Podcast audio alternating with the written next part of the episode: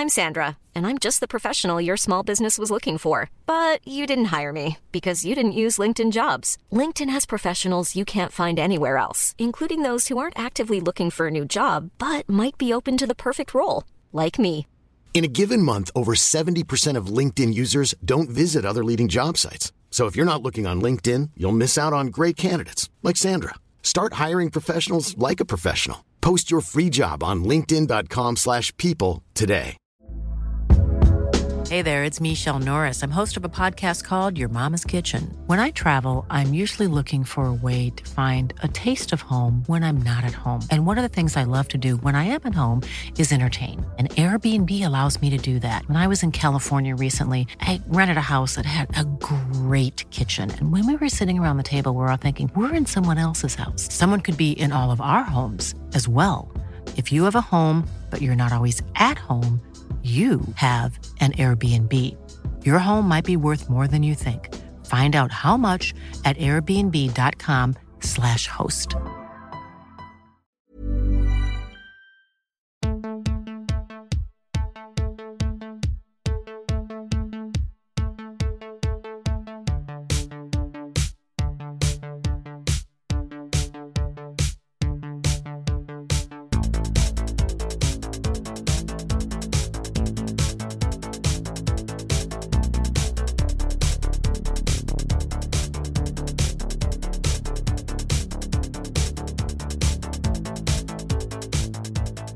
Welcome to Bad Dad Rad Dad, where we look for better dads one movie at a time. I'm Kylie. And I'm Elliott. And we are going to talk about the movies we watched this week before crowning the baddest dad and raddest dad of them all.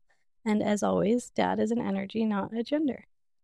We're home from Halifax. Yeah. We had a really nice trip. It's always Yeah. bittersweet. Coming home is hard. It is. The that last day of vacation is always like, oh man, like I, I've been having a really good time, and you're not dealing with the day to day stuff that you deal with at home, Yeah. and you you're kind of like, oh, I'm gonna have to go back to that, but also at the same time, you're like, I'm excited to go home and like be sleeping in my own bed and be in my own house and stuff like that. See my cat. yeah, yeah, Yeah, and I like I have such bad um anxiety in general, but travel anxiety that like the first couple days I'm like, I just want to go home, I just want to go home, I just want to go home. And then I finally like find a groove. yeah, I like get to know the place and I start to feel comfortable and then I'm like, well now I don't want to go home. yeah, yeah, yeah. uh, it was nice that we went a little bit longer this time so that like often I spend 2 days feeling incredibly anxious. And we're gone for like five days. Yeah. so then I have like 2 days of like good and then one of like, oh no, I have to go home. Mhm. So it was nice that we were there for longer, but yeah, coming home is hard. yeah, but yeah, had a re- had a really nice had a really nice trip. It was great. Uh, meeting up with Jeremy, doing the episode, and meeting up with the other folks there as well. It was, it was, it was nice. It was a nice first post. I mean, we're still in a pandemic, but like trip after the pandemic has started. Yeah. It was, it was really great. And we're taking another one right away. Yeah. Uh, yeah. What were we thinking? Um, but being back, it's been nice. Like, essentially, ever since we decided to put our house on the market until last week when we got back from the trip, or this week, whatever. Um, it's just been go go go. Yeah. Like I felt, I feel like it's just we've had to get so many things in order and so many things done, and you know, then we moved in, and it's kind of like we have to use all of our spare moments to either prep for this trip or to get the house, start getting the house together, and like buying furniture and all this stuff. I feel like this week was just nice and chill. Like we came back, uh, readjusted from the jet lag, um, and just kind of a nice, like, kind of not worrying about anything. Well, I think there's something to be said about like this house is still really new. And then like going away for 10 days and coming back and feeling like we're home, maybe Mhm. like solidified it as like, oh yeah, this is home. This does feel comfortable. Like I was excited to come back here and go for a walk in the neighborhood and sleep in my Mhm. bed and watch TV in like the TV ar- TV area we have without hearing the footsteps of the people above us yeah, and yeah, all of those things, you know. yeah, yeah. It's been really nice. Yeah. You got a little sicky, sicky. Yeah. It's a little stinky. Yeah. But at least it was now and not on our trip. Yeah. But you're feeling better. Mostly. It's good. Yeah. Um, we did do some fun things this week. First, we took our friends Ashley and Perry to see Nope in IMAX. Yeah. Us seeing it for the second time. We love to do that. We love to go to movies with them that we've already seen once. yeah, and I enjoyed it even more the second time around. Yeah, I bumped up my rating to a five out of five. Same. Friggin' love it. It's so good. And, then- like worth seeing in IMAX. yeah, Having seen it twice now in IMAX, I'm like, it's the only way to see it. it's the purest way. Uh, yeah, I've done, and I did the same thing with people at work. I'm like, because they were asking me how it was. I'm like, well, I've seen it twice now, and I recommend seeing it in IMAX. I'm Yeah. sending everybody to see it in IMAX. Um, so that was really fun. That was really great. And then we had a little um get together with your fam for your birthday, and you and you got one of the sweetest. I got a really special gift. Yeah.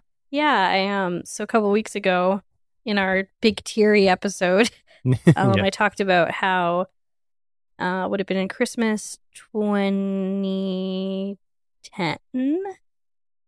My sister made me a Marcel the Shell with sandals on. Mhm. I posted the only image of it we have on our Instagram at baddad.raddad.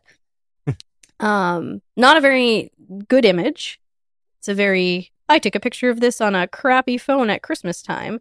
Um but somehow along the way I he broke or he got lost and I don't have him anymore. And my sister made me a new Marcel the Shell. It's very good. And it's a it's a Marcel the Shell with shoes on. Like it's a And the display case has stepped up from a Ferrero Rocher yeah, case. She had him in a big Ferrero Rocher um case, the the sandals on guy. But this one she put in, she said it's for um golf balls. Oh, okay. Yeah, that's what she said. So That's perfect. yeah, I kind of she when she handed me the the gift, and I mean, you know, we're all in our thirties, and my brother's just about in his thirties. We mostly just get each- other gift cards. Mhm. Um, and then she was like, "Be careful, it's fragile." And I was like, "Oh my god, did she make me another Marcel?" oh, you had that thought? oh yeah, Nice. because I I don't think she listens to the show, but um I had had a little like wine night with my mom and my two sisters um a few weeks ago and I had I had told like my sister the story of like how that was one of the last happy times and how he was broken and that kind of thing. I, I Mhm. kind of told her that in advance of us recording the episode. Mhm. Um, so she had that on her mind, and I told her that like I really want to see Marcel the Shell with her. Um, and she said she'd wait to watch it with me. I don't know why people do that. I'm like, I've already Mm-hmm. seen it, and you're gonna wait and watch it with me. That's very sweet. Um, yeah. Anyway, it was a very, very, very, very sweet gift. It's very nice. we should post a picture of Oh, it yeah, on Instagram because it's Beautifully very made good. too. Yeah. Very Yeah. crafty sister I have. Yeah, it's very well done. I love it. Yeah, Those are some things. those are some things. We had a uh, so getting into the movies that we watched this week. We had a very kind of had a bit of a vibe this week. Bit of a sad, reflective vibe. yeah, very like slow, thoughtful, reflective. With the exception of one movie, it was that was kind of the Yeah. vibe of everything we picked this week. Really different from last week where everything was a little bit like zany and over the top and Yeah, you know. Yeah. Um, but let's get into it. So the first movie that we watched was my mystery movie pick, and I picked the 2019 dramedy Paddleton. It was directed by Alex Lehman and written by uh, our homeboy Mark Duplass and Alex Lehman. And it stars Mark Duplass as Michael and Ray Romano as Andy. Those are our key players in this one. Synopsis An unlikely friendship between two misfit neighbors becomes an unexpectedly emotional journey when the younger man is diagnosed with terminal cancer. So, already from the synopsis, Sad. we're getting real. Yeah. Um, so I picked this because it's it's it's popped up on a number of lists of movie that has movies similar to kind of vibes that we like, like Come On, Come On, and things like that.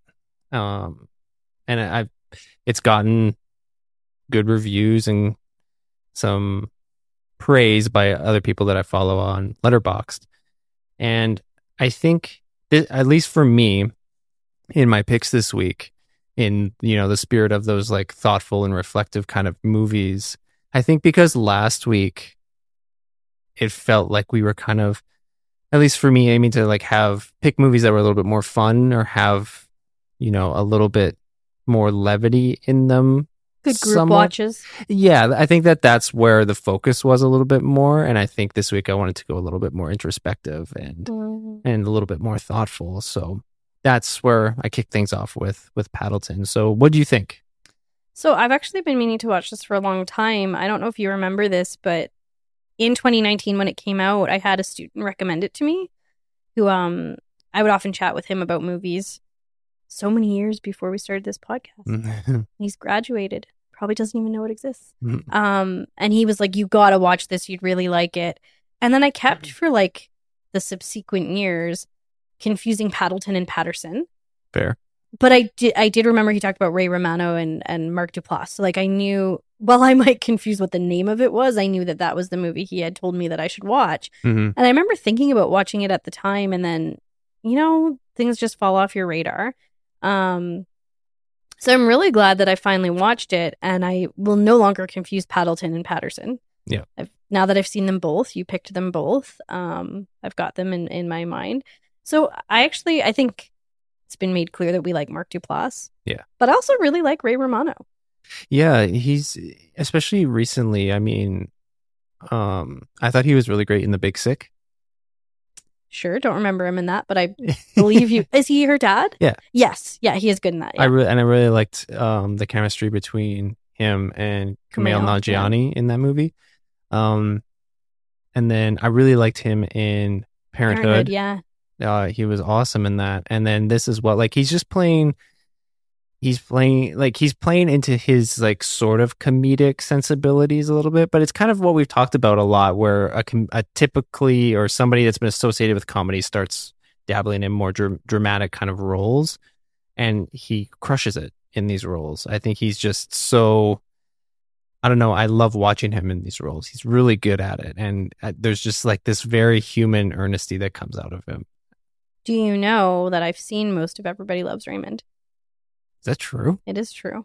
How? Wow. so interrogative. Um, uh, it was my stepmom's favorite show. So you'd watch it together? Uh, well, it would be on while I was at my dad's house.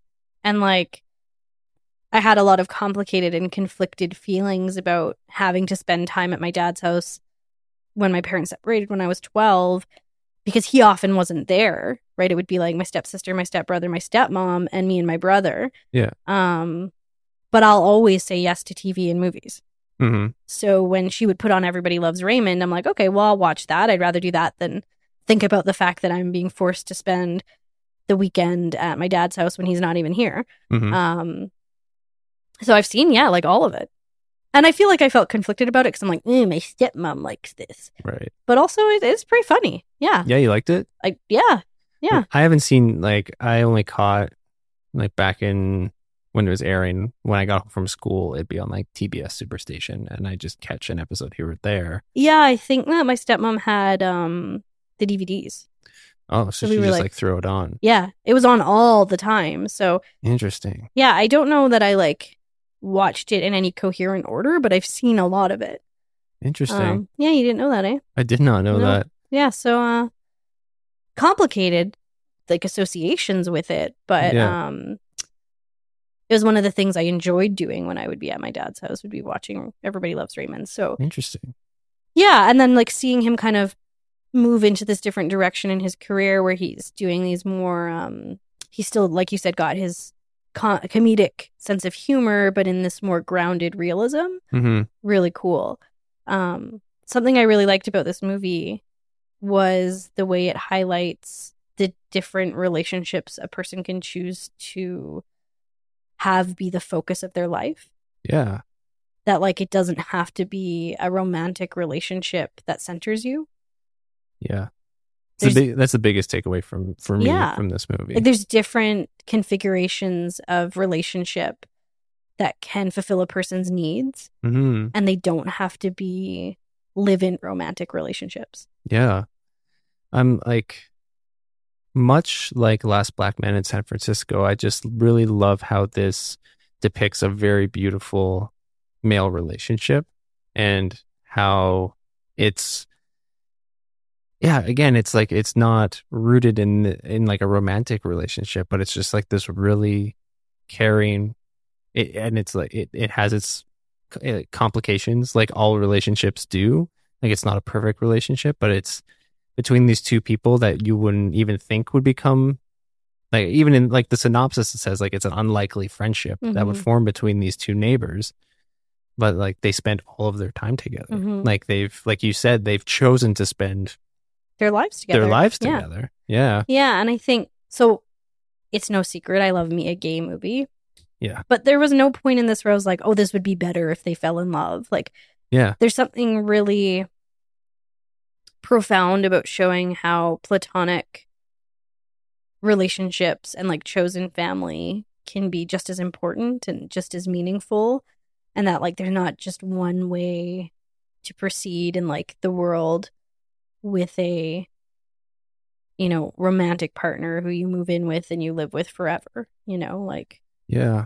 And I'm curious too. And like, you know, and, and maybe I've like totally missed and haven't seen more films like this, but I feel like if you, if you don't have a movie like I Love You Man, which was like the first big budget type of movie that would, that prominently features the relationship between two guys well, I don't know that I would say the first. N- But like, Maybe one of the first we saw. but like also just like the most accessible. Like it was kind of right oh, in the know. way. Have you seen Grumpy Old Men? I actually have. I like those movies. yeah, they're great. but like, I I feel like the relationships in a, in in a movie like I Love You Man is just like it's played for jokes and it's like not as well developed, and like Mm, I yeah. and I feel like when. And I- I feel like there's more mov- there's maybe more movies or more of a tendency for these kinds of movies like Last Black Man in San Francisco or like Paddleton where it's wanting to focus on these kind of more these rel these male relationships that have more depth to them that aren't romantic but are they it's not just played for jokes Well, what's happening in I Love You Man is the relationship that Paul Rudd develops with Jason Segel becomes a source of conflict in his relationship with is he with Leslie Mann? E- no Rashida Jones Right. Uh, that's this is 40. Yeah. Um right, it becomes a source of conflict where now his friendship with Jason Segel is conflicting and competing with his relationship with his romantic partner, Yeah. right? Um, now, this film isn't looking at that. This film is looking at how there's different configurations of who we choose to spend our lives with, and it's not necessarily romantic. yeah And that's never even like a conversation in this movie that these like these men are choosing to spend their lives with each other and to love each other and support each other, but they wish they had a partner. yeah You know, that's not even a that's not even a question in this film.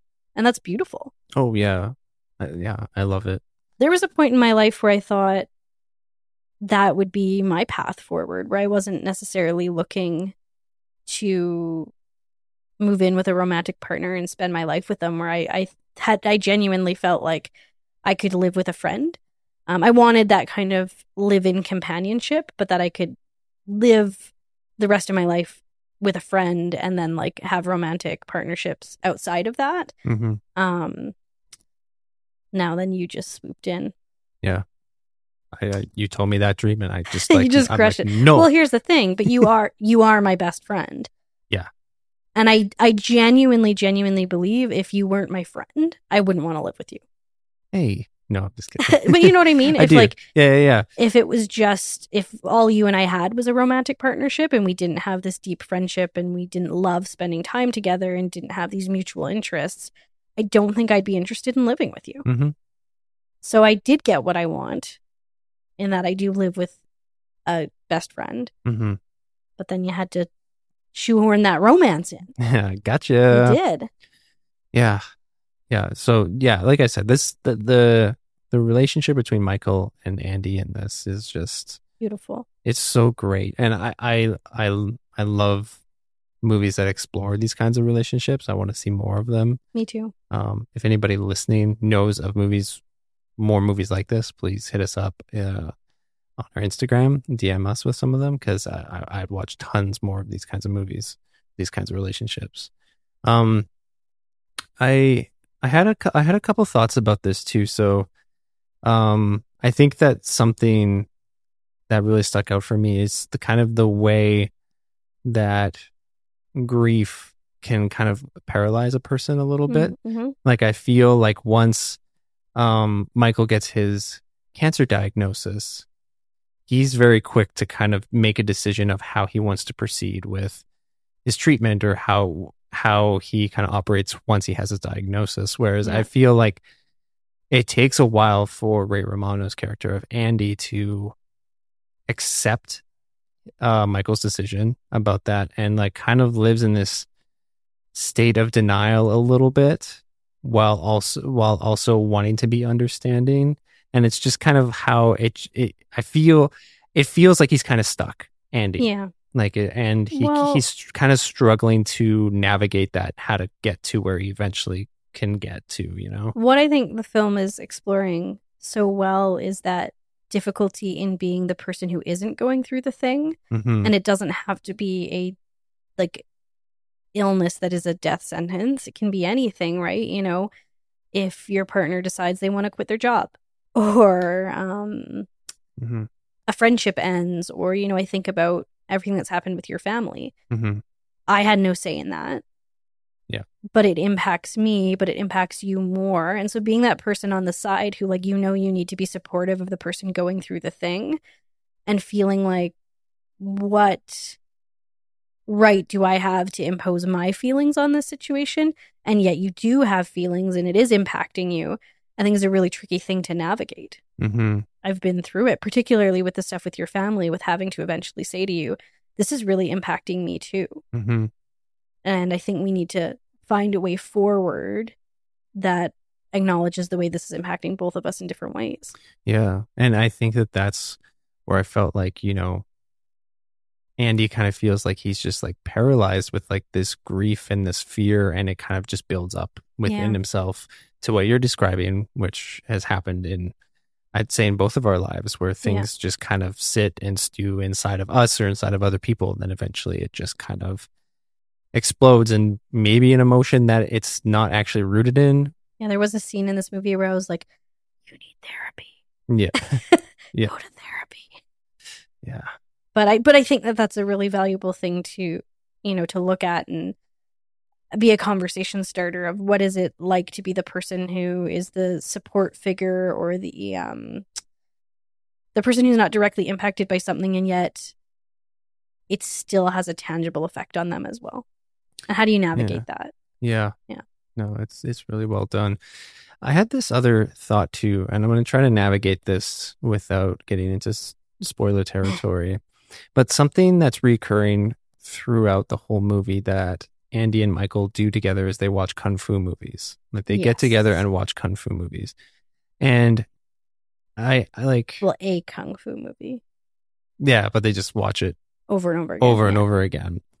And it I had this thought of, you know, just how maybe after Michael receives his cancer diagnosis, how this idea of fighting and how Andy sees it compared to Michael after that. Mm. And, you know, in, in the sense that fighting can be both a violent act that's being committed against something or like an aggress like an aggression Mhm. but also this is very everything Yeah, I was going to say. but fighting can also be a quiet peaceful thing and i think that in the in the world or in the in the scenario of a cancer diagnosis you can fight it with radiation with chemo you can go really aggressive at fighting it or you can just allow you know your body to take it on by itself and you can just live out your life the way you want to so there's kind of and so many variations in between, right? Exactly. So it's just kind of interesting how we keep going back to this kung fu movie where it has like these these scenes of like physical aggressive fighting. But even within those scenes, there's a character who often says they don't want to fight. Yeah, uh, Yeah. yeah, exactly. And I think that that's kind of just kind of an examination of what's also going on with our two main characters. Well, I think that means it's a well-made movie. Yeah. Yeah. Intentional mirroring. I mean, this is a movie that um, could absolutely destroy me if I'm watching it on the right day. Yeah. Or the wrong day, however you want to look at that. Um, it didn't this time, but I think it could. Yeah. Like it still hit me like I Yeah. I definitely I Felt like, feels. yeah, and uh, I shed a few tears uh, in Me it too, as yeah. well. Like, yeah, it hit, it hit me right in the feels. But I agree with you. Like, I think if it was like a very particular kind of day, it would just obliterate crying, me. yeah. Yeah, totally.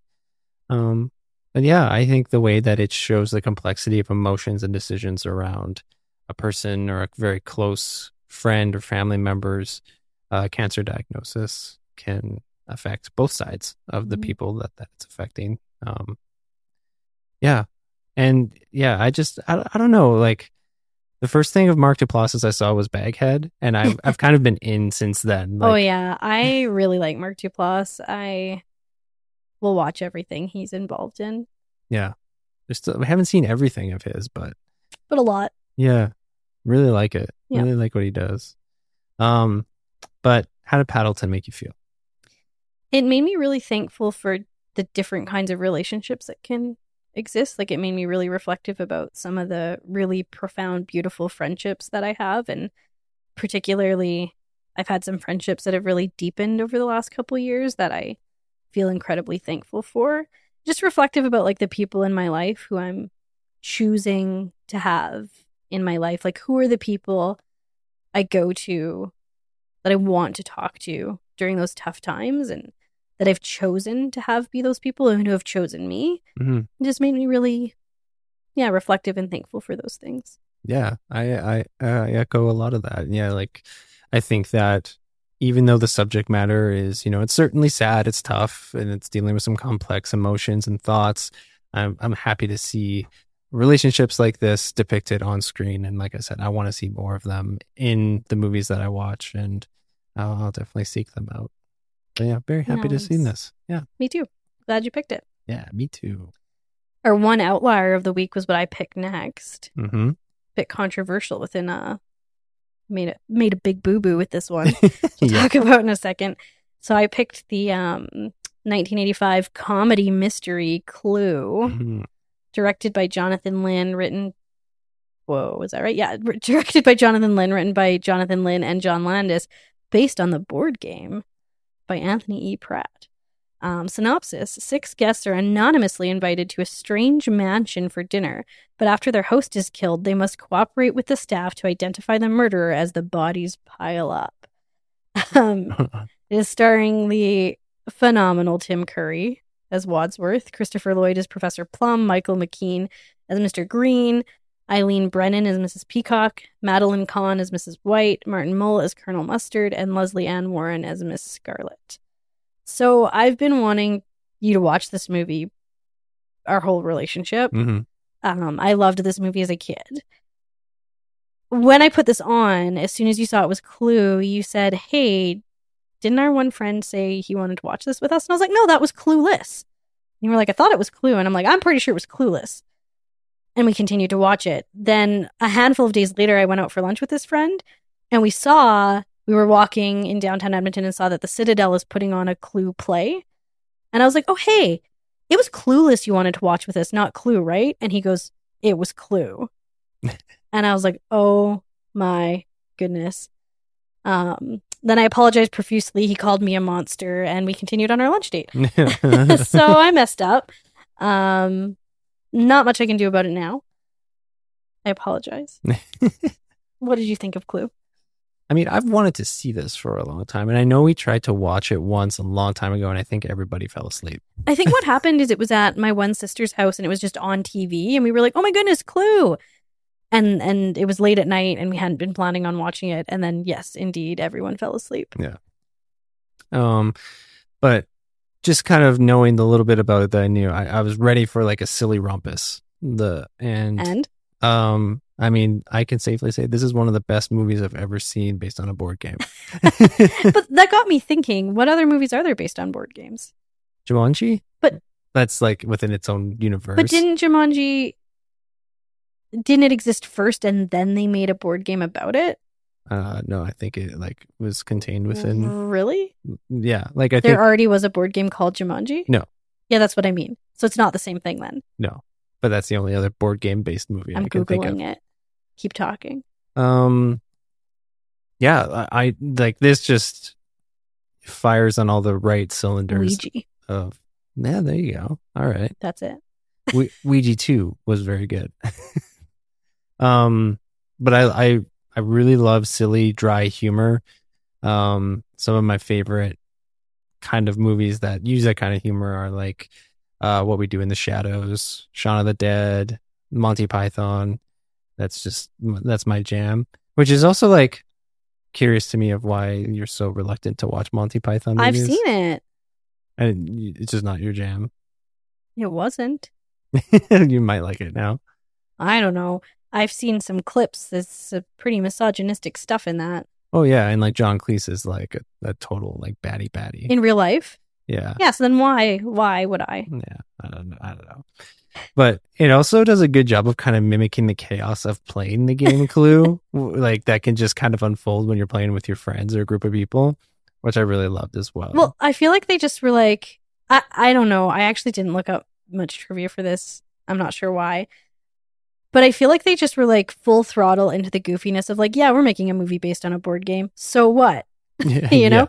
And just went to the wall with it. They were like, we're gonna take this and make it the goofiest ass thing you've ever seen in your life. Yeah. And it is pretty funny. yeah, It's pretty goofy.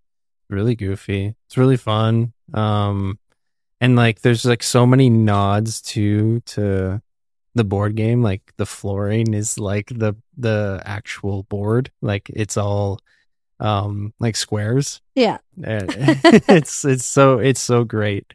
Um, and yeah, like I love seeing Tim Curry in this. I great. feel like this is it's got a similar atmosphere to Rocky Horror Picture Show, but a little bit more accessible, perhaps.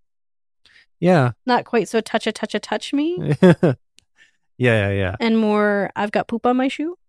yeah, yeah. But I mean, he's playing a similar role hmm in this, right? The the person in the mansion on the hill.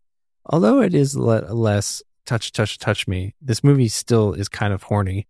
It is a pretty horny movie. Yeah. yeah, in, in some not so good ways. Like people keep touching it's um do they keep touching Miss Scarlet? yes, And she keeps being like, Don't touch me. Like Mm. in ve- in a very sexual harassy way. yeah, Very nineteen eighties, this is supposed to be funny, but it's not funny. hilarious. Oh my goodness, you touched her butt and she didn't want you to. Ha ha ha ha. Yeah, not so funny now. That was a little gross. But most of it holds up pretty well. Yeah, yeah. The the core silliness and goofiness of this holds up. Yeah, But it is like a zany, dry humor that you're either gonna like or you're not gonna like. And I think Mhm. about half hour into the movie, if like you're not vibing it, you're probably not gonna vibe it. right. Yeah, Like it takes a little bit to really get into like how goofy it is. Um, but if that isn't your sense of humor, you're probably just gonna hate it. How old were you when you started watching this? It's a great question. Don't know the answer to it. I do know that my brother and I would quote the last line of this film all the time when we were probably too young to be quoting that line. And we're obviously not going to say what it is, but it is one of the best last lines in cinema. Yeah. It is truly the last line of the movie, right? It is, yes. Yes, it's so good. It's so good. So we used to quote that all the time. I don't know, probably elementary for sure. hmm Yeah. Why do you like it? Like, why has it kind of stuck with you? Is like this classic movie that you've wanted to show me for so long? That's also a great question. I don't know. I feel like I have a lot of nostalgia wrapped up in it. Like, hmm um, Like, did somebody show it to you, or did you just find I it? I actually don't know the answer to that. Should ask my my brother, but I feel like he has a worse memory than me. I do know that he and I would watch it together, so I'm guessing then that it was sometime after my parents separated. But then I would have been twelve because he and I kind of did more together at that point because we would go to my dad's every second weekend, but my older Mhm. sisters didn't have to. So my brother and I often talk about that, like we almost had a different childhood than them because we were expected to go and spend time with like our step family and they were not. right. Um, and around that time, like my brother and I watched a lot of things together and kind of bonded. And I have a lot of memories of that. T- like that's when we watched like the Langoliers Right. and yeah. like just just really goofy stuff, and we would just make fun of it and watch it together. I'll have to ask him. Yeah, I don't. I I don't know. yeah, I'm curious. Oh, really, really fun conversation here. Me just saying, I don't know. I don't know. I don't know. That's okay. Yeah, I was just kind of curious because, like, it's just yeah, one of those things that I can, I can sense that you have like a bit of nostalgia wrapped up in it, but I'm just kind of curious of where that started. I didn't watch it nearly as much as like what's in like a Bill and Ted. Like I was so excited to show you that because I used to watch that on repeat as a kid. hmm Um, but I've seen this a handful of times, and I think I just, I think when I saw it, it maybe was one of the first times I saw a movie with this kind of humor, Mm. and it really clicked for me. So there's another movie that I've been trying to get you to watch for a really long time, and I think we've started at least once and not finished that has a similar sense of humor, which is Young Frankenstein. Right. Yeah. Um, and I think that like that kind of like this has a British humor, even though it's not a British movie.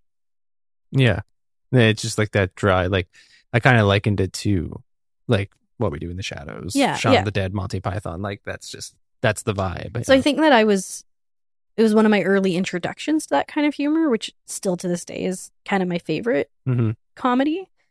Um yeah. I also loved Clue and still love Clue, like the game. Yeah.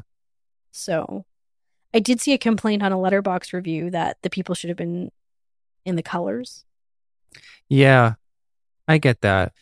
Yeah. It, it was a weird decision to like put on some subtlety because like I feel like they should have just like they're already leaning into like the silliness, the goofiness. They should have just gone like full hammy and done. Like Colonel Mustard's all in yellow. Yeah. Done the whole thing. Yeah. Pretty stacked cast though. Yeah, it's pretty good. Yeah. No, this this was fun. I had a lot of fun with this. Yeah, I'm I'm glad. So, I'm so glad I finally got to I'm, watch it. I'm not glad that I'm a monster who like pulled this out when uh, one of our friends wanted to watch it with us because I can't tell the difference between Clue and Clueless. But nonetheless, I am glad you've seen it. yeah. So, how did Clue make you feel? Um. Yeah. Happy to have seen it. It just made me feel silly. Like it just Mhm. kind of like because it was silly. It just kind of put me in that mood. So yeah, it just kind of it was silly by osmosis. Silly by osmosis. Um, yeah, I already mentioned it, but I just have a nostalgia wrapped up in this that just lightens my heart and just brings me back to like something I liked as a kid. So, really fun to be able to share that with you. Yeah. So nice. So nice. All right. Continuing the journey of thoughtful, emotional films of the week, I chose the 2018 drama If Beale Street Could Talk. Oh. Uh, it's directed by Barry Jenkins, written for the screen by Barry Jenkins, but based on the book by James Baldwin. It stars KiKi Layne as Tish, Stephan James as Fonny, the incomparable Regina King as Sharon, uh, T. Teyonah. Teyonah Parris as Ernestine, Candy Candyman alum Teyonah Parris, as well as Candyman alum Colman D- Domingo as Joseph. The synopsis. A young woman embraces her pregnancy while she and her family set out to prove her childhood friend and lover innocent of a crime he didn't commit. So I I'm going to go into this a little bit more later, but I just really love Barry Jenkins' approach to filmmaking. And so I wanted to work our way through his catalog uh, of work. Doesn't he just have two movies? He he does, but well, I think he has another one as well, and Oh, then okay. uh, there's a series as well. But again, we'll get into that in a Oh, yeah, bit. yeah, yeah. Um, but I also just wanted to continue watching some more emotional stories after last week was so like group watch focused and Mhm. kind of a little bit more fun focused. So, what did you think of If Beale Street Could Talk? I mean, I also a movie I've wanted to watch because Moonlight is phenomenal. Mhm. It's undeniable. Um, I still can't believe it won Best Picture. Like I'm so like that was such a mess at the Oscars. Like just have we told whatever. that story? I don't think so. That we like we are Oscars people with a sense of cynicism around the Oscars, but we do watch them every year. It's all like spectacle now. It's all It is. like just trying to find a viral moment. It feels like, and But we had been we were watching, and when La La Land was announced, we just deleted the recording. turned it off. turned it off. We were like, we don't even want to. That's ridiculous. We don't even want to hear the speeches.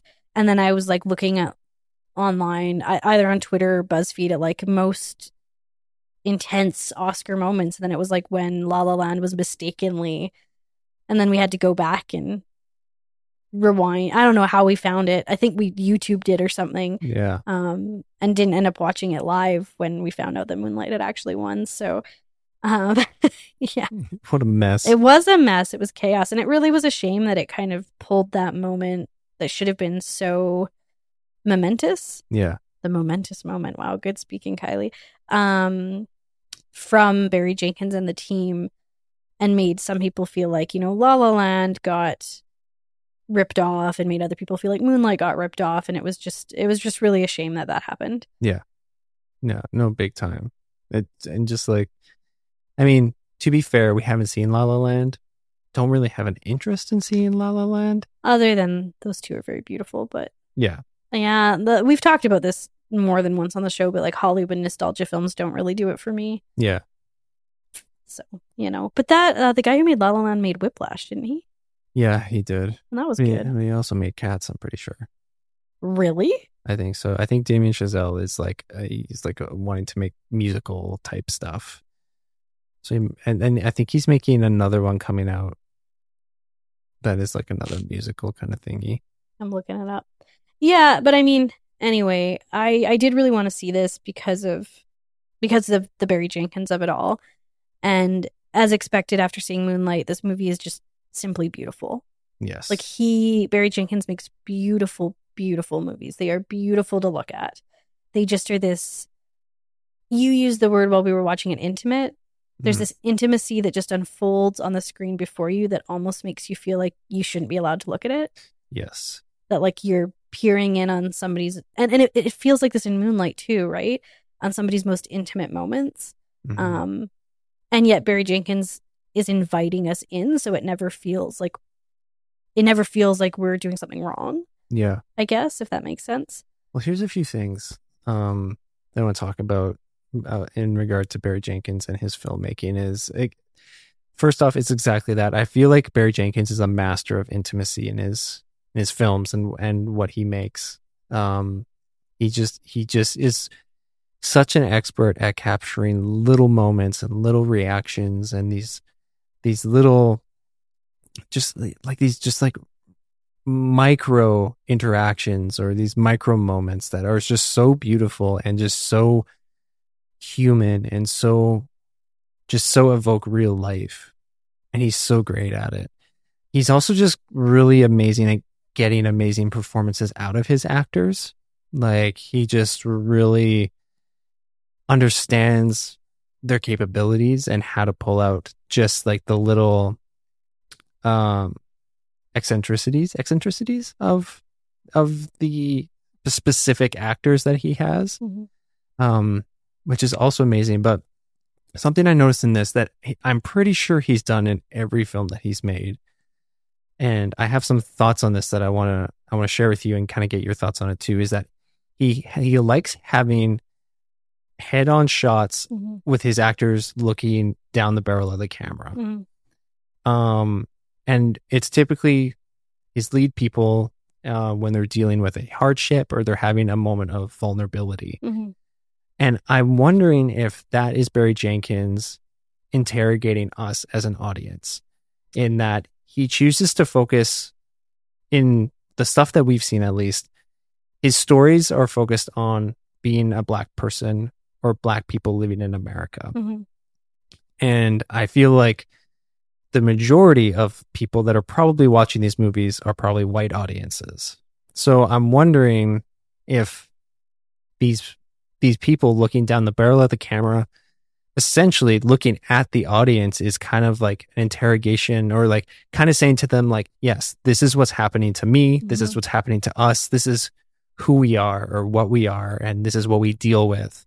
Like it's kind of yeah I, I keep going back to that word like it's this interrogation of his audience. I'm, I'm curious what you kind of what your takeaway is or your thought there is. Yeah, I mean, I noticed that in particular, particularly with the character of Tish.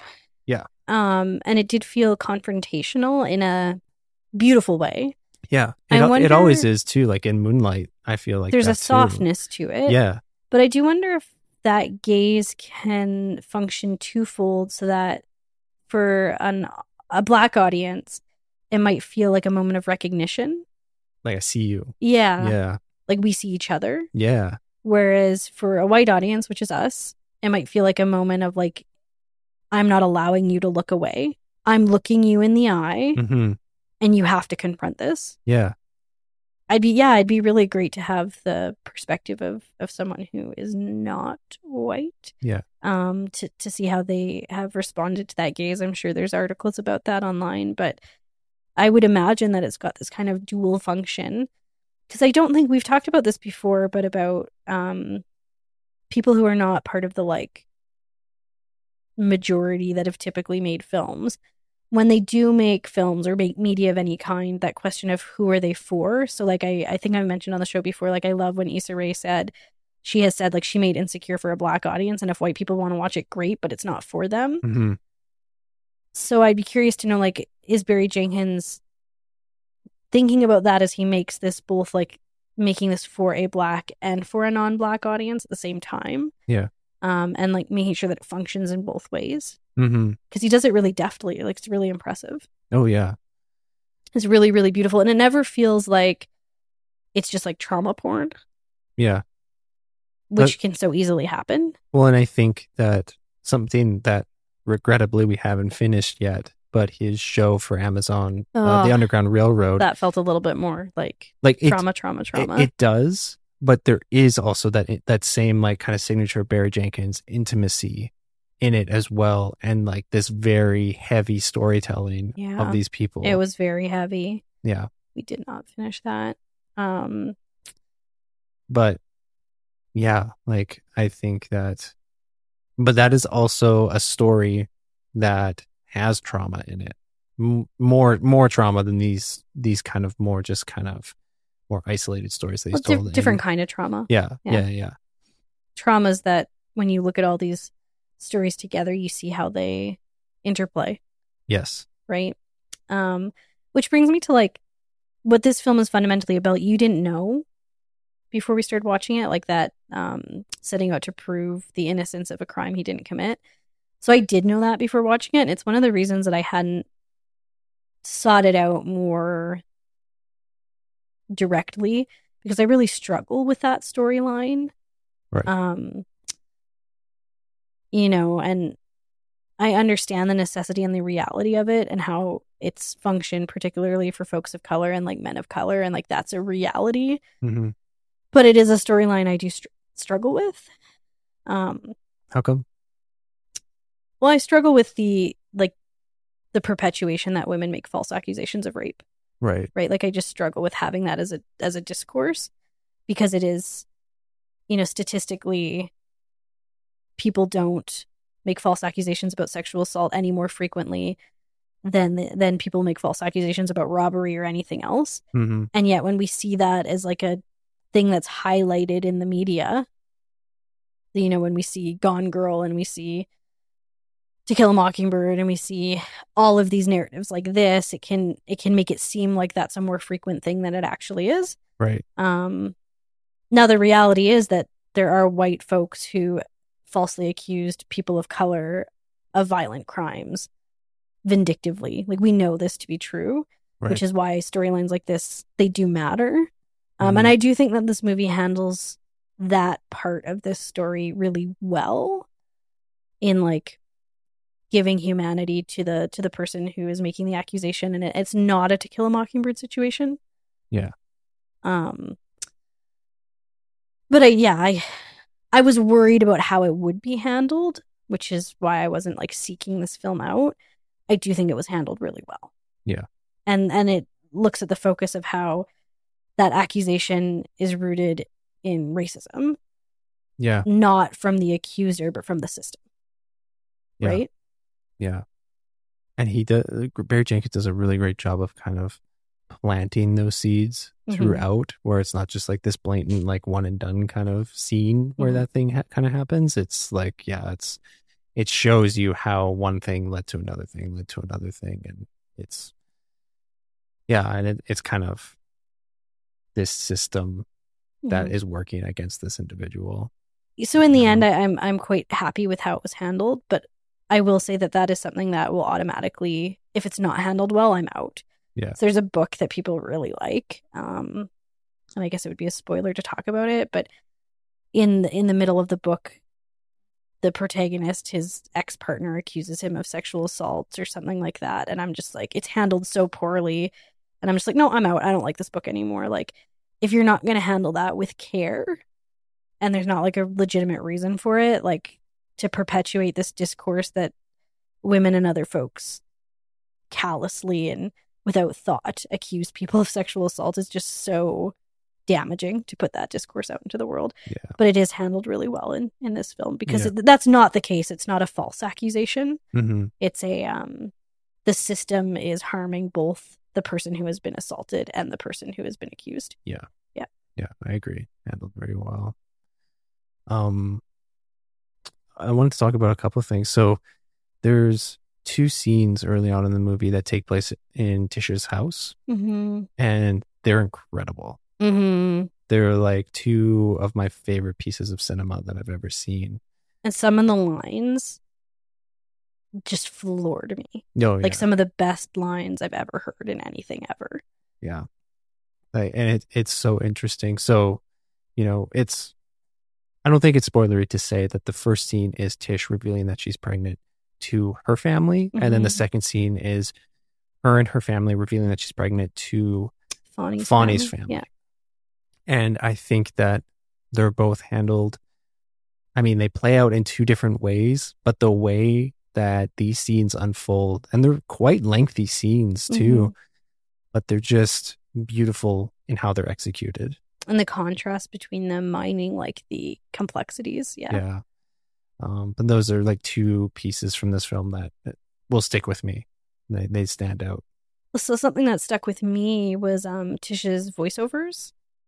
Yeah, yeah. And I I haven't read If Beale Street Could Talk, but I recently read my first James Baldwin book, Hmm. like just within the last month or so. Which one was it? Uh Giovanni's Room.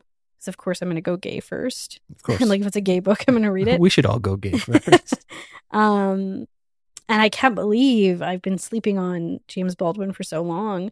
So I'm a, I'm a reader. We know this. Every time we've moved, I think you've lamented how many books we have. Had to pack up and Uh, unpack. yeah, it's always the biggest part of our move. We have what? How many bookshelves do we have in our house? A lot. A lot. Not enough. Not enough. like the bookshelves are like triple stacked. Can't find anything. I have no system for organizing my books. They're all just shoved in. Except for I have one Stephen King shelf. But Yeah. even there, there's no organization. It's just all the Stephen King books on one shelf.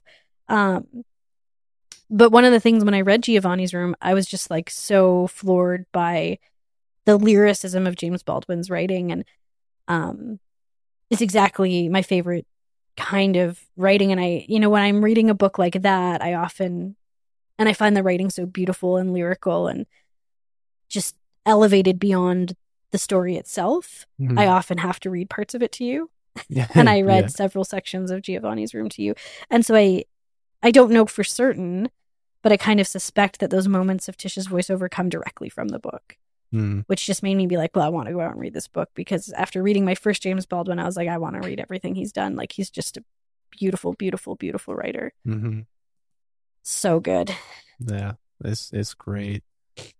Um, I thought I thought the um the romance side of this story was handled really well, like in a way that it was both beautiful but also complicated and complex. Yeah, the um something that really stuck with me was like the first moment of sexual intimacy between Fonny and Tish. hmm I thought that that scene was one of the richest, most beautiful, but also most complex depictions of like the first time a couple has sex that I've ever seen on film. hmm And I like it would be a really interesting scene to study.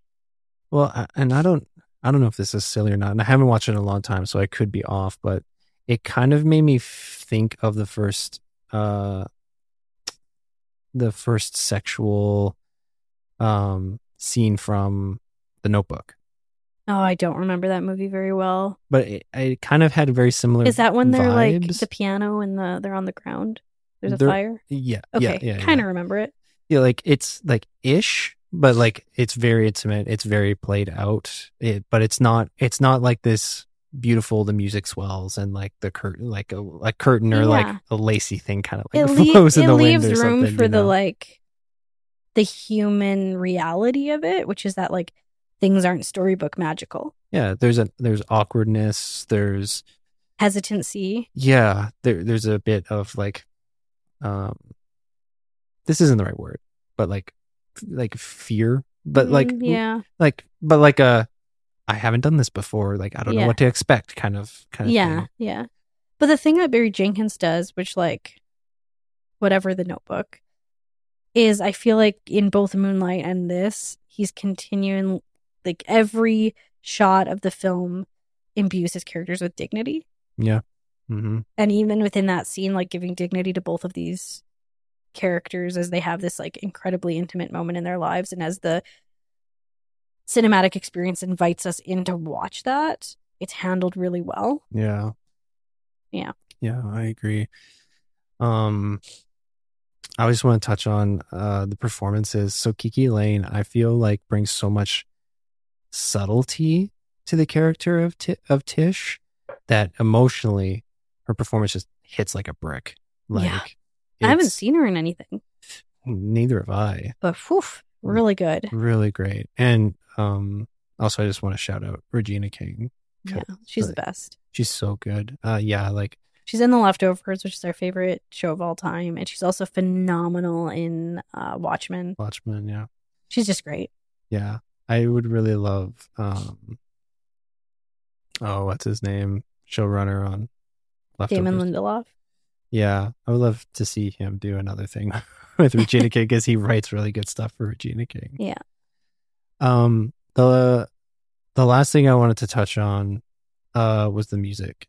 Beautiful. So it was composed by Nicholas Britell, who also composed the music for Moonlight and the Underground Railroad, and is actually doing the music for that movie She Said that I showed you the trailer for with Zoe which barry jenkins is not involved in. Not that I know of, but like there's the the music in all three of the things that uh Nicholas Britell has done uh for or with Barry Jenkins, I think is just so good. And it just like it packs an emotional punch that just resonates in me. Like from the opening scene of this film, it just it it it had me. Like Mhm. the the very first shot and when the music starts coming in, it's just he's really good with his with his compositions and how they complement scenes. So I'm really excited to finish Underground Railroad so to hear more of that, but also looking forward to seeing that movie she said, which also seems like very uh emotional and very heavy and what he can bring to the table there.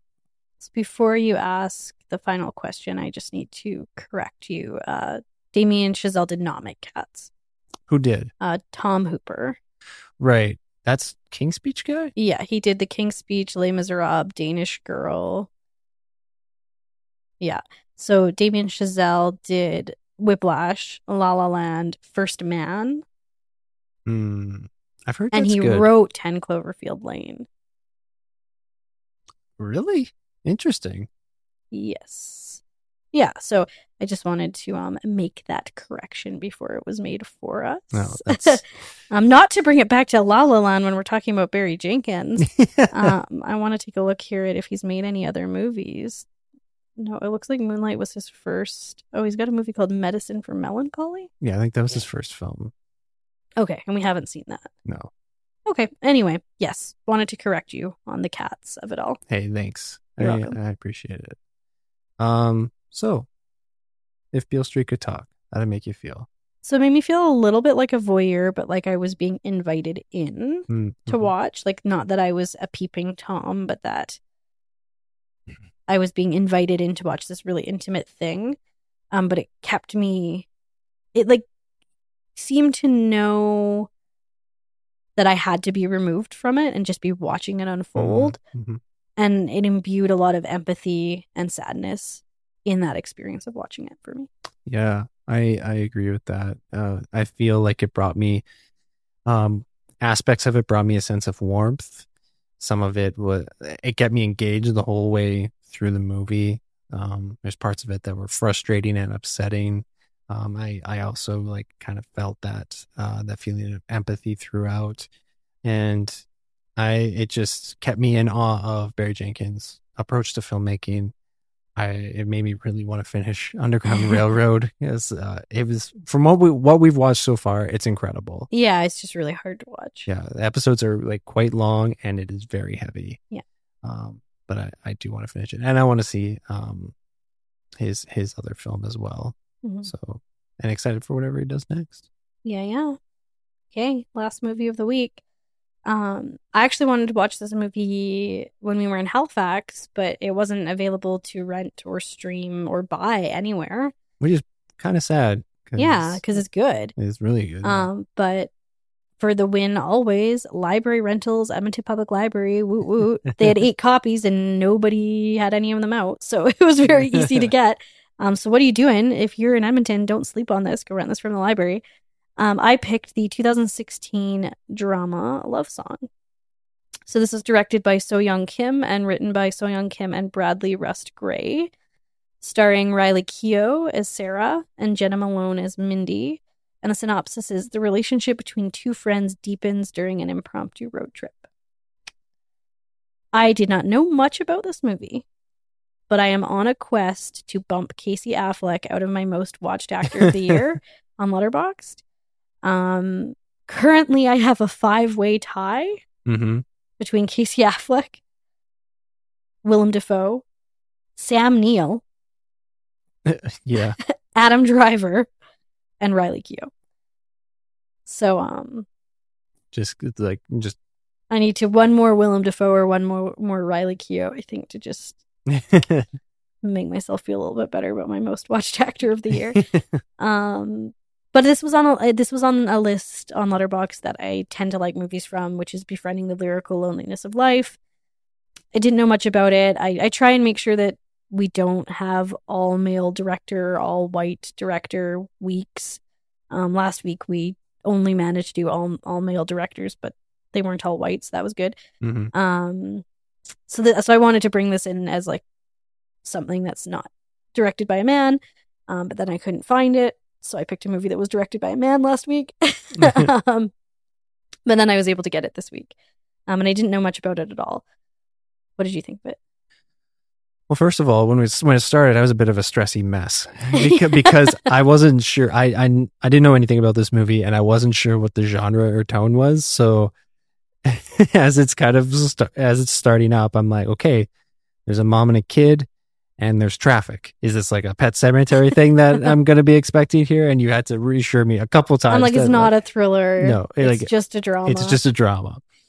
Um, so once I kind of got past that in myself, I was able to just kind of settle into like, oh, okay, okay, I get the, I get what the vibe is here. Um, I mean, first of all, Riley Keough is just so babely.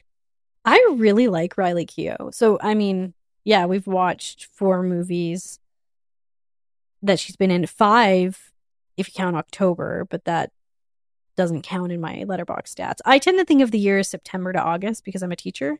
Mhm, Um, mhm. but Letterboxd thinks of it as January to December. So we've watched her in Zola, Mhm. which I really liked. yeah, that was really fun. Um, this, The Lodge. Mhm. I can't remember the other two things we watched her in. Mm, Oh, Under the Silver Lake, which we did not like. yeah, And then I can't remember what the the last movie we watched her in was, but um I like her a lot. Like she's a really good actress. And I remember us saying in Under the Silver Lake that she was really underused in Mhm. it, right? Like she Oh, should yeah. have should have been more than just a cipher for what that film was. Yeah, I would have enjoyed a lot more interplay between her and Andrew Garfield in that film, hmm big time. Um.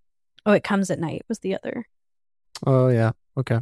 the other one we saw her in. Right. Um, but yeah, I it also put me on to So Yong Kim, who directed and was one of the writers on this movie, and I would love to see more from her. Yeah. Um, because this movie had some serious Kogonada vibes. Yeah, I think at one point when you were like, I'm stressed out, I'm nervous, I'm like, I think, babe, that this is more supposed to have like the vibe of Columbus than like the scary vibe that you think is happening. Yeah. So, uh, but like, yeah, it was very much yeah, in the spirit of like a yeah, like a like a Columbus or an After Yang or something like that. Just in how it's quiet, it's emotional, it's intimate, it's and it's very thoughtful, and you can feel the emotions in the characters, and you kind of really brought into their world, and you can you can start to empathize with them.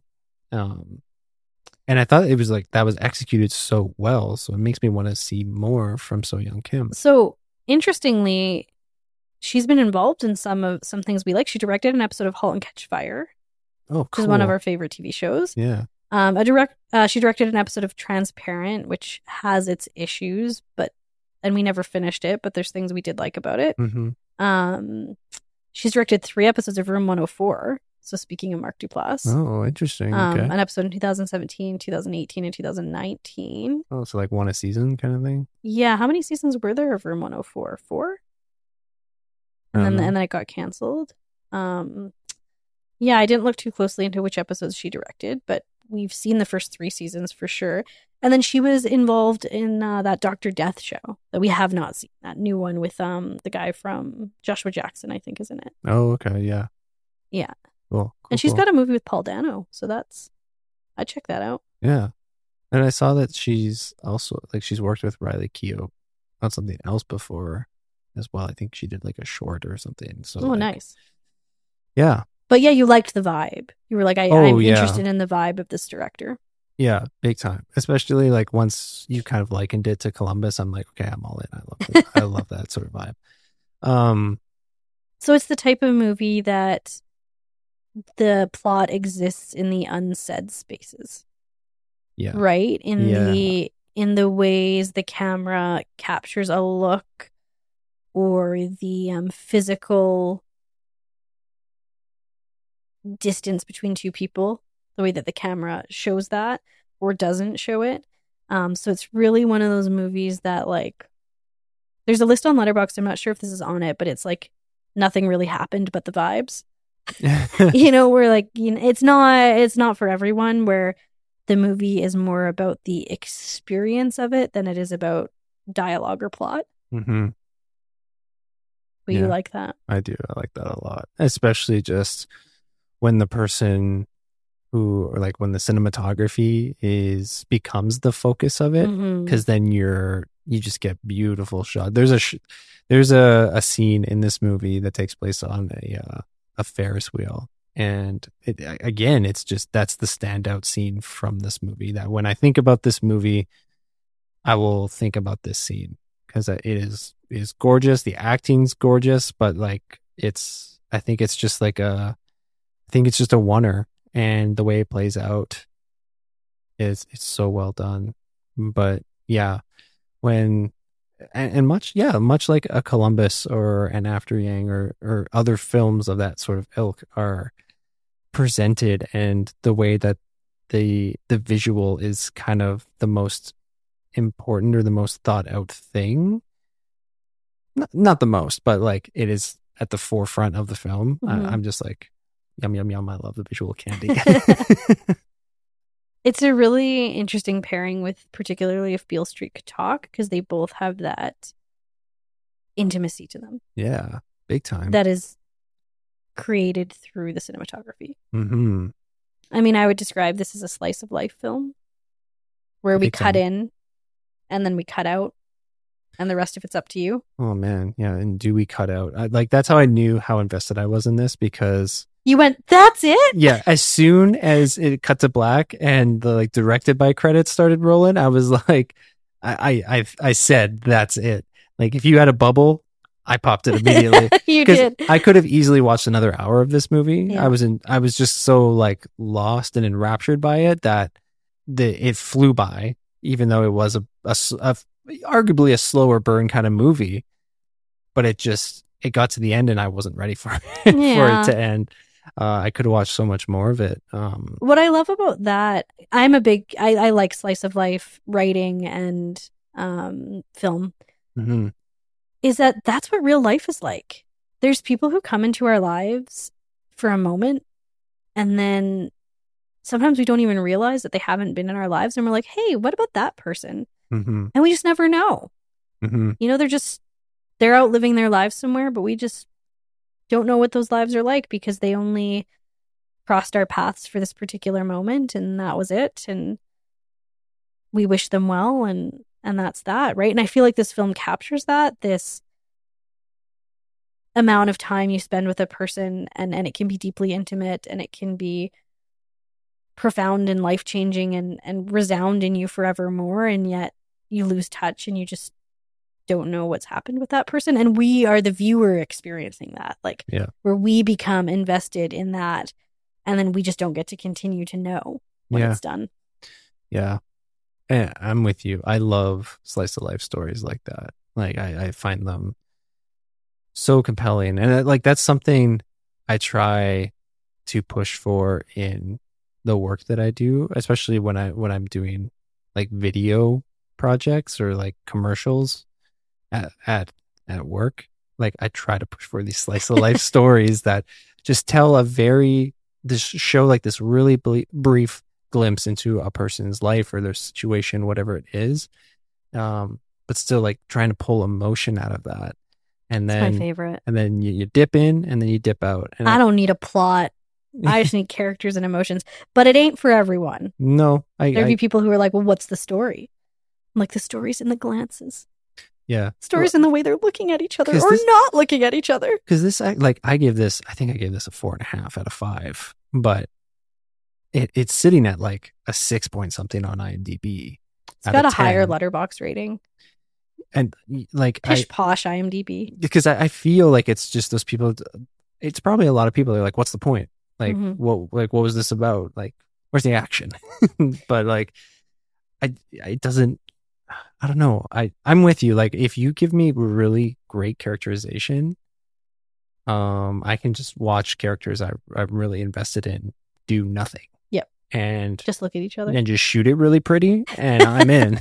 i mean this is another movie like paddleton that i think depending on my mood state of mind where i'm at could hit me harder. Hmm as you said i've been a little bit sicky sicky this week. And so i uh, wasn't as focused and and drawn in as i normally would be. Hmm um so i think it hit you a little bit harder. Hmm um but i could see myself returning to this movie at a particular time and being really impacted by it. Yeah.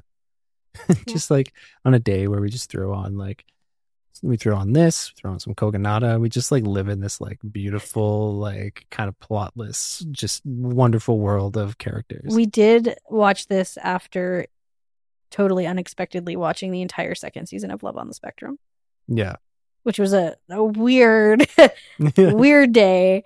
Um, although I will say, Love on the Spectrum season two has one of the most beautiful wedding vows I've ever heard in my entire life. yeah.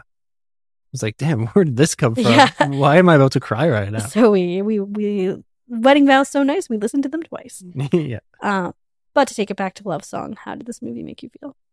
So once I got past my little stre- stressy mess and you coached me through that, I was so invested in this movie. Uh, I was so into the characters uh, and, and their relationship to each other and how that changed and evolved. Again, because it's like slice of life, like you just kind of dip in and dip out, and you don't you don't know where you don't necessarily know where it came from. Mhm. It's it's the Cotton Eye Joe of it all. You don't know where it came from. You don't know where it goes. Um, all right, Nick Miller.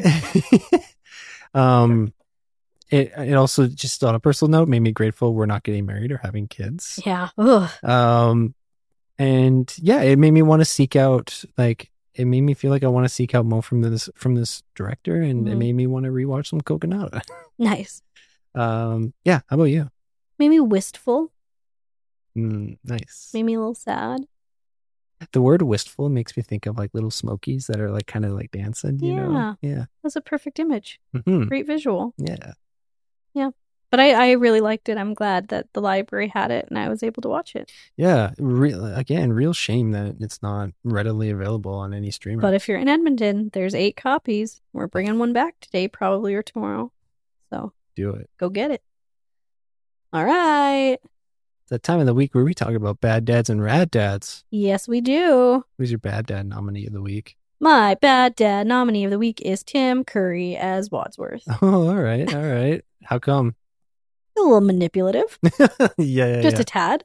Withholding, mm-hmm. goofy, but not at the right time. Mm-hmm. Smells like poop. And he smells like poop. and he won't tell you that it's him. He'll let you think it's you. Right. Yeah. Yeah. That's some bad dad energy. Some gaslight energy. Yeah. Yeah. Okay. Sounds like that wasn't your pick. Tell no, me. it wasn't. Um, my pick was Mrs. Hunt or Fonny's mom, um, from Oh. If Beale Street Could Talk. Yeah.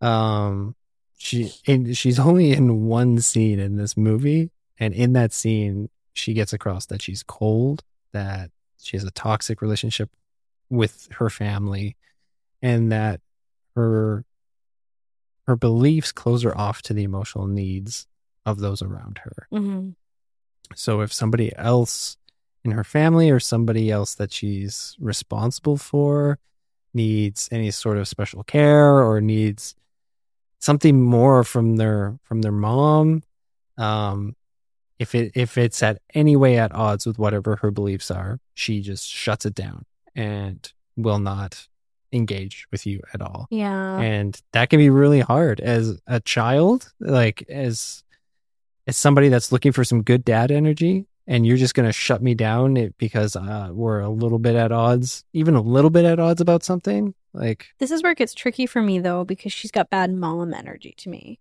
as opposed to bad dad energy. right so i i didn't i didn't meet the assignment Yeah, that's what I'm saying. yeah, because she does have bad mom energy, big time. hmm Um, yeah, okay I agree. I don't want her as my mom. She's also facing some difficult things that like are just hinted at in the film.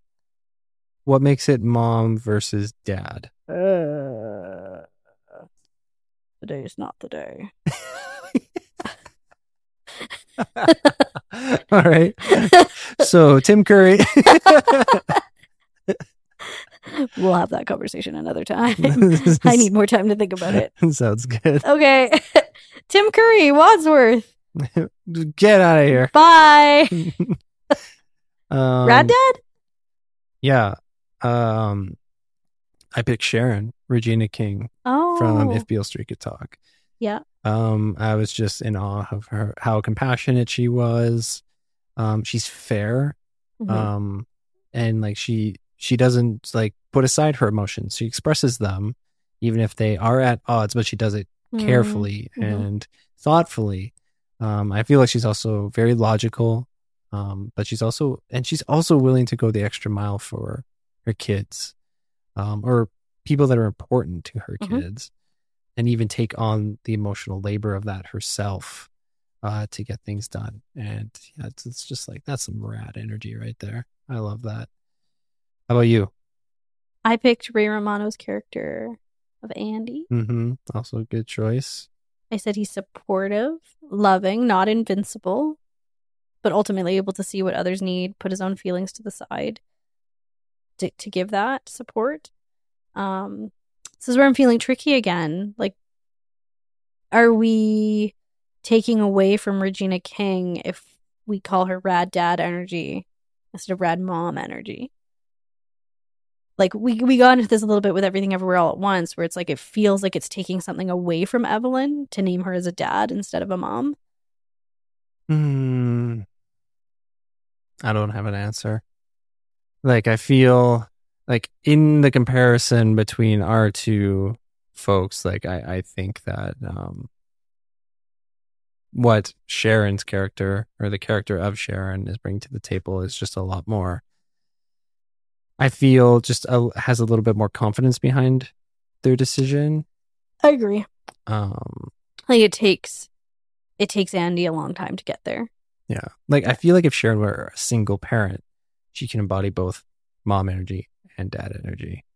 I I am with you. I feel like in maybe the comparison to everything everywhere all at once isn't fair because I feel like Evelyn is mom energy entirely, hmm whereas you know I think that Sharon has that yeah that embodiment of both. like in the way we talked about um oj and emerald as co-parents like regina king's character of sharon has both of those wrapped up in Yeah. her like the the mom and the dad um and of course dad is an energy not a gender so I'm with you here, and I love Regina King so much. So Regina yeah. King's character of Sharon, Be our dad. dad. Nice. noise. Um, okay, for the rad wreck of the week this week, I just wanted to I wanted to talk about the state of movie trailers. The state of so movie trailers have become a bit of a complicated thing. We've had some really good conversations, especially when we are in Halifax with our our new friend Rich about movie trailers and um how they've kind of just become too revealing. Mhm. Um, I think that thing. I think that what is being done pretty well for the most part are teaser trailers because it gives you a taste. Like an example of this is when we went to see Nope. They have a teaser for Christopher Nolan's new film Oppenheimer Ooh, good and, teaser. and it is an excellent teaser trailer. It's, I mean, I I don't feel like if you if you don't know who Oppenheimer is, the the teaser trailer does not explain who he is. You, you like it, but it it it generates intrigue and makes you want to be like, what is this all about, or Mhm. like who what what is going on here? And I feel like that's what a good teaser should do. It should kind of implore you to Which a tease should make you want to see more. Yeah. But I I feel like the more does not need to be a, a follow up trailer that explains The everything. entire film, yeah. Yeah, because like um I don't know yeah, I I think we talked about this last week, but like the teaser for Nope was really great. Although I, in retrospect, think it's too revealing as well.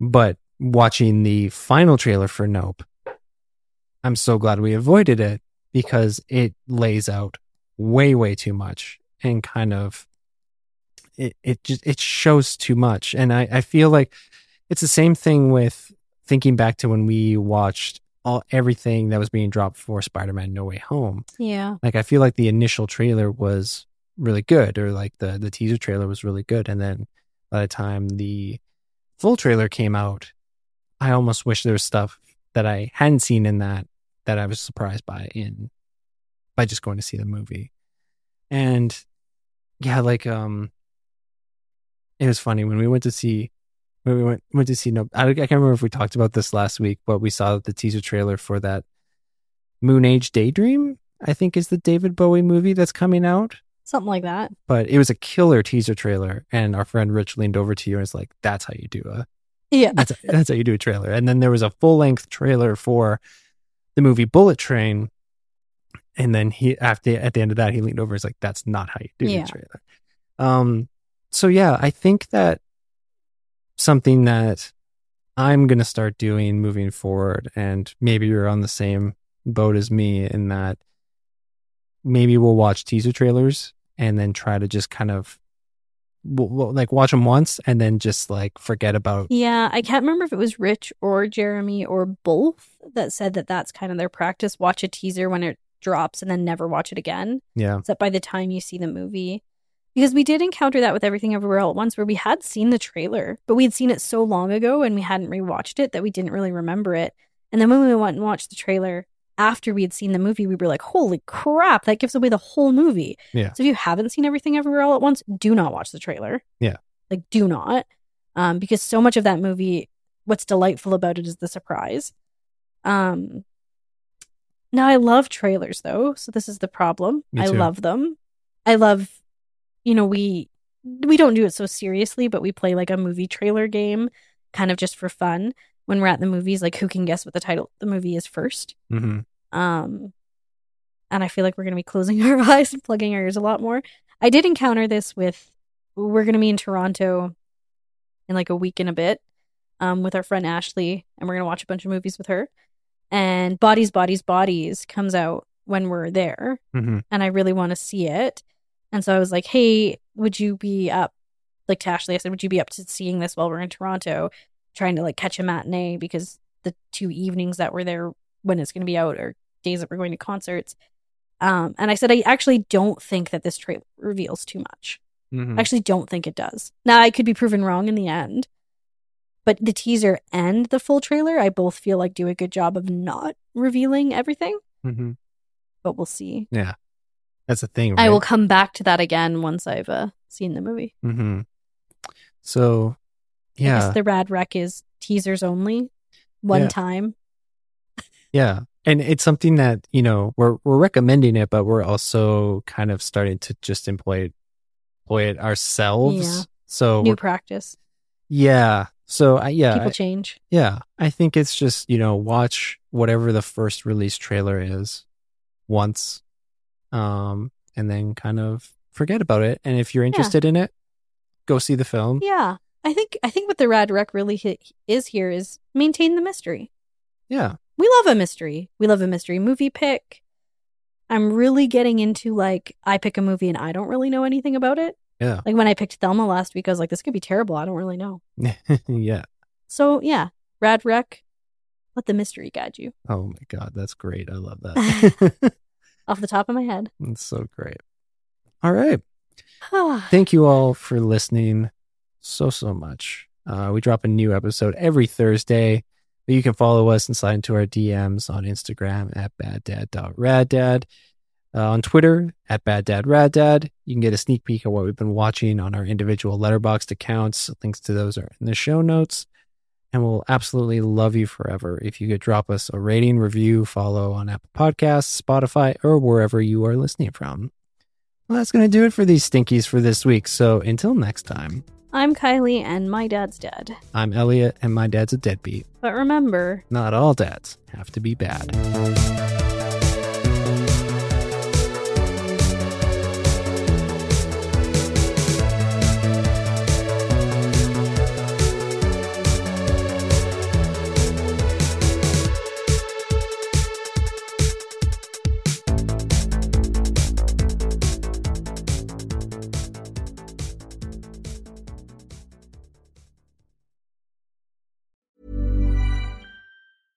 Hey, it's Paige DeSorbo from Giggly Squad. High quality fashion without the price tag. Say hello to Quince.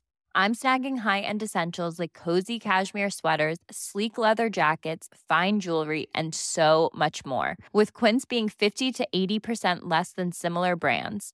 And they partner with factories that prioritize safe, ethical, and responsible manufacturing. I love that. Luxury quality within reach. Go to quince.com slash style to get free shipping and 365 day returns on your next order. Quince.com slash style.